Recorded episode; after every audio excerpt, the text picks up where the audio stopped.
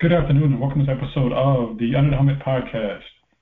As we spin towards kind of building this semi-pro thing, got a couple of announcements for you. One, the major one is our guest today, Roy and Monique Mel Davis. They have decided to take the Louisiana Bureau and kind of make it like a vital part of what we do. No one knows the state of Louisiana semi-pro better than these two. Roy, Mel, good afternoon. How y'all doing? All right. Doing good. How you doing today? Not bad, not bad. Roy, to you, when you look at the state of Louisiana semi-pro and you see all that talent, is it more of the owners that need to get it together and kind of get the talent right, or do you think the talent has become lazy? I think it's a little bit of both. That fall on both parties. The players, they they got lazy. They don't want practice. They just want to show up for games, work out, and do their own little routine. And some of the coaches just get frustrated with that, so they don't put as much effort into it that they should. So yeah, I think it fall on both. Mel, do you agree? Yes, I do, hundred percent. Most uh, most players do not want to practice, or some players don't practice because they know if they show up on game day, they still gonna play. It's not like really forcing anyone to do better. And then with the coaches, once you get players who who's not being committed to you, you're not going to put the same effort behind them and trying to help them at all. So it is definitely on both parties. Now, Roy, you you and Mel are both younger than I am, which who's not, but you're both younger than I am, but you still have an old school approach to the game as far as practice, hard work, and toughness. Do you think some of these coaches have a difficult time adjusting to the modern player? uh, yes, in a sense, because most of the coaches are old school coaches. Like Animal, he still gives off that Chicago Bears, Mean Joe Greene time. Like he's real grimy. You have Mike Anderson, he's old school also. You have um I'm not sure who the coach for the Rampage right now. Like you have a lot of old school coaches. But they tend to clash with a lot of the newer players because like work ethic or um they don't want to be pushed. Like they don't they feel like everything tests their manhood. Like they're too manly to be told what to do. They're too like they're too good to tolerate a coach telling them they're doing anything wrong or they think they suck in certain aspects of the game. Like it's like you can't really give off that criticism how you used to. A lot of players can't take that. They're just gonna go to a team where they know they're gonna start, they're gonna shine, they're gonna get to do pretty much whatever they want. Um, not go to practice and and and not be pushed to be better because like they just want the stats. They just want to play football and not be told what to do. So um definitely especially with having as many teams as we have in the city alone um that kind of you know give players a lot of a lot of avenues to pretty much just do that just all right i don't got to tolerate animal fussing i don't got to tolerate mike i don't got to tolerate nobody really. I could just go anywhere. Like if I don't like one coach, I'm just going to the next team. If I don't like that team, I'm just going to the next team. So I think I'm pretty sure we're probably gonna get into that at some point, but um we we definitely need to cut down on the teams, I feel. But that's another subject. I mean, Roy, when you look at it, to Mel's point, like I said, y'all are younger, but well, younger than I am. You're not young. It's not an insult. Y'all are younger than I am, but you have that mentality of you come from a city that is built on hard work and toughness. Why do you think the modern player lacks that? Entitlement. The the the new generation have this entitlement because of the, the older, like I guess the era that came before them. We work so hard to make it easy for them that now they just entitled. And so they feel like they don't have to work. You're supposed to look at them. You're supposed to come ask them if you want to be on their team. Well, it wasn't like that when I was playing. You had to work. Dudes didn't care if you came and played or not. They didn't care if you was on their team or not. They wanted to play football, and if you wanted to play, you had to come earn whatever you got. Nowadays, these dudes just show up and expect to be able to play because they're entitled. And it starts from being like, you know what I'm saying? That starts from high school before high school when they're playing for these, you know what I'm saying, these these little these other programs, travel ball or rec ball. It start there. They get, it's entitlement. They're superstar on a rec team or a travel team, and they work their way up like that. Then fall off to semi-pro, and now they don't have to feel like they don't have to do nothing because of their reputation. Now, Mel, we have going back. We we go back forever. One of the things I do like and do respect about you, you and Roy, the fact that you speak your mind you don't care who doesn't like it, and you're gonna have your say no matter who has anything that they need to run their mouth about. Love that. Right. With it makes my job easier because I I'm too old for nonsense. When it comes to it, why do you think that so many franchises and so many teams are reluctant to reach out to media as far as being able to cover them and give the exposure that they want?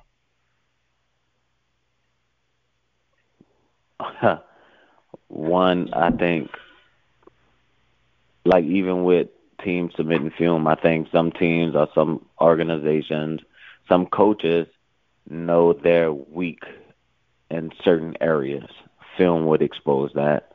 Um, I feel like we have like a lot of teams that don't submit film or don't even attempt to record games. You notice pretty much the good teams are always the teams that that get filmed are always the teams that they don't mind putting out film because they they know they're winners. Like they know you'll never have an issue with the Kings sending film, the Dynasty sending film, the Gators sending film, any of these teams. But you would get those teams that don't really record their games.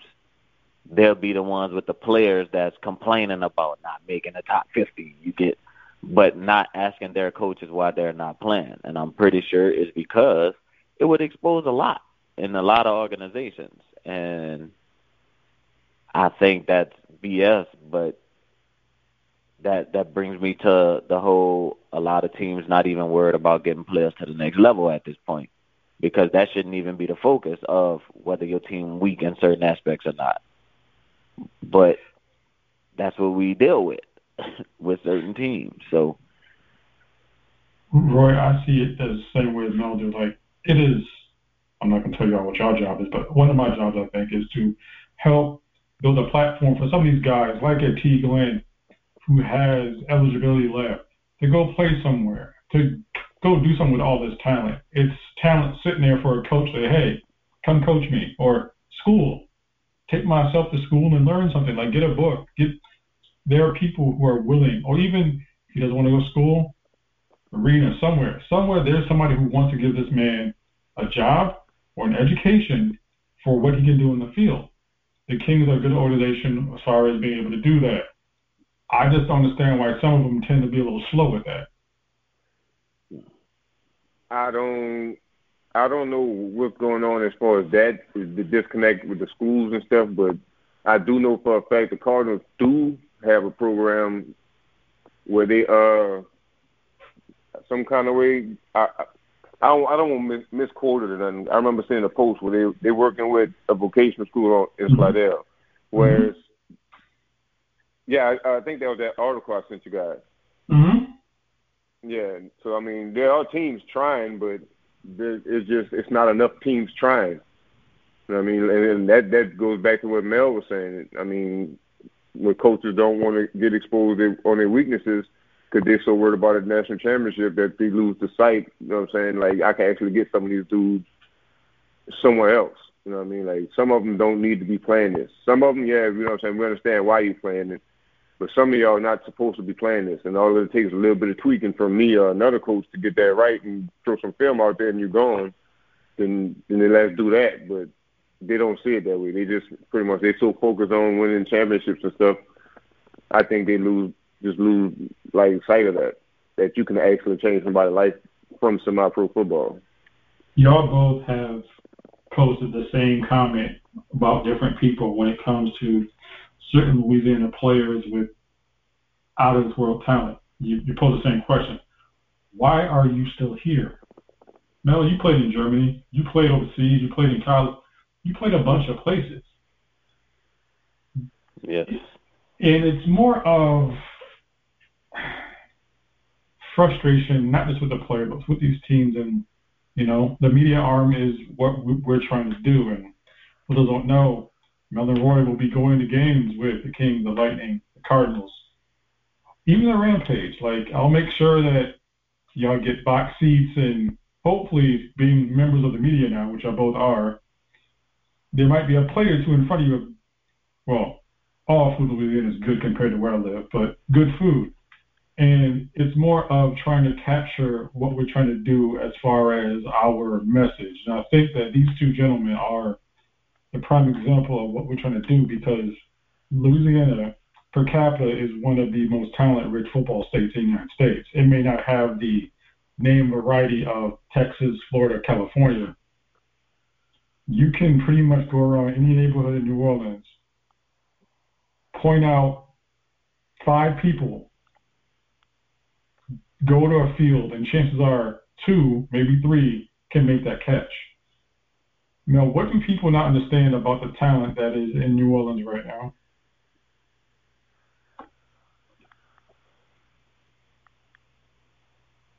If you had to say.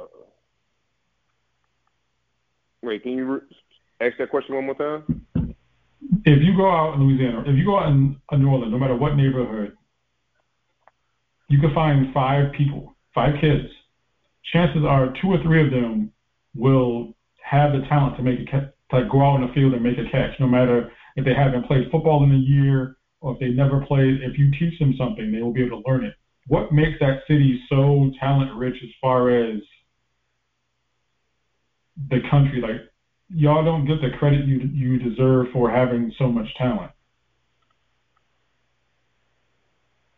No, I I think I don't know.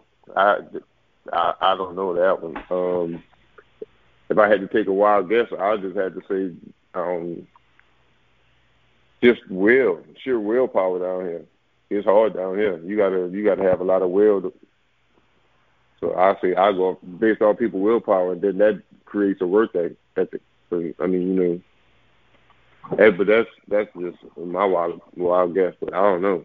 I mean, that we real competitive down here. You, you, uh, we will, we are very competitive. I don't care what it is. We're gonna find a way to get good at it, and we're gonna beat you. And that's the part that. All right, sorry, go ahead now.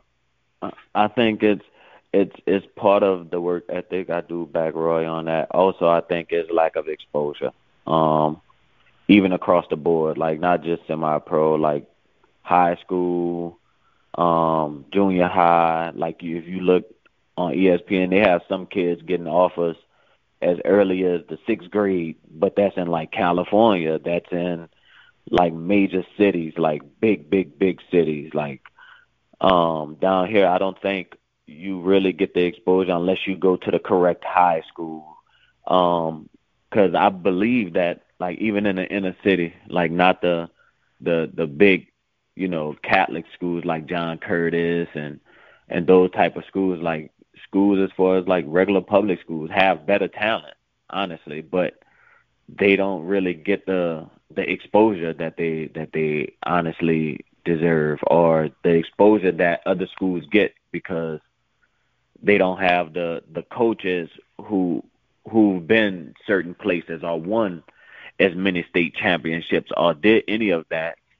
So like a school like Karr, they then came up. They came a long way since I was in high school. They were good, but they didn't cross that hump until a couple years later. And now they sponsored by under Armour or Nike and got their own high school now, got their own football field now. So they're like a powerhouse now. So they get a lot of exposure. John Curtis gets a lot of exposure. Uh, Landry Walker was getting a lot of exposure, but you don't even really see them no more. It's just you have to really be surrounded by the right people um, down here or know the right people. Um, as far as like getting exposure, and a lot of kids don't have the opportunity to get that, so they have to end up taking, honestly, some people who deserve to be Division One, or deserve to be Division Two, or on the junior college scholarship. A lot of them have to try to walk on places because they don't have the exposure or the film to back them up, you know, and they'd be a hundred percent be better than a lot of these college school players. Like John Curtis have people who do not start on their team, get Division One offers just off of JT Curtis word. You know, so it just it's it's on both parts, like the the will to get better, because a lot of people can't take that constructive criticism nowadays. Um, also the exposure piece is is also another big piece. One of my hopes is to, if some of these teams have rooms on their buses, if y'all ever had time, you know, if they made the trip to Jackson or Pearl to play the Dynasty or play the Titans in McComb, we we get your seats, provide y'all the day off and all that, and Mel will be doing lives. Roy will be breaking down what he sees. This is what we're trying to build here. Each week we're going to meet and these two gentlemen are going to tell you what they see. Like I can only tell you what I see videotape, which is fine, but they can tell you what they see, the atmosphere, being on the field, what tape doesn't show. This is where we're trying to build. This is different. Semi-pro, as you both will know, is broken. Mm-hmm. It's in a bad spot right now. And New Orleans Semi-Pro is suffering because of, like you said, the entitlement, some of the shaky ownership, just things that aren't panning out correctly. To everyone in New Orleans and wherever, we're about to fix this. So this has been a quick run through of the Under the Helmet episode, the boot edition. Roy Remini, Mel Davis, I appreciate y'all. We definitely will definitely pick this up next week. We have a lot more to talk about, but for now, thank y'all, fellas. All right, thank you. Yeah. Thanks, fellas.